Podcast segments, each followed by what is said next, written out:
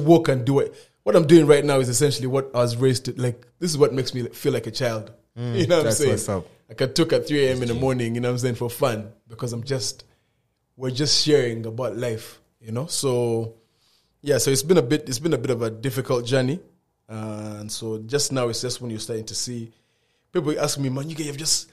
It's like you came up from nowhere. I'm like, And you're "Bruh, like, I've "Bruh." Oh. been in this thing for 11 years, man.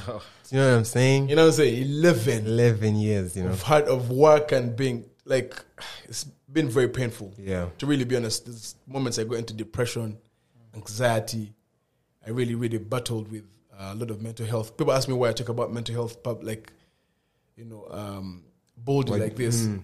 I, I keep telling them guys because I went through it, and I'm also in the process of trying to recover from it. From going through. you it. know, Yeah, it's, it's an ongoing thing. Hundred percent. uh, So yeah, it's a it's, bit, it's, it's a very personal journey for me. Very personal.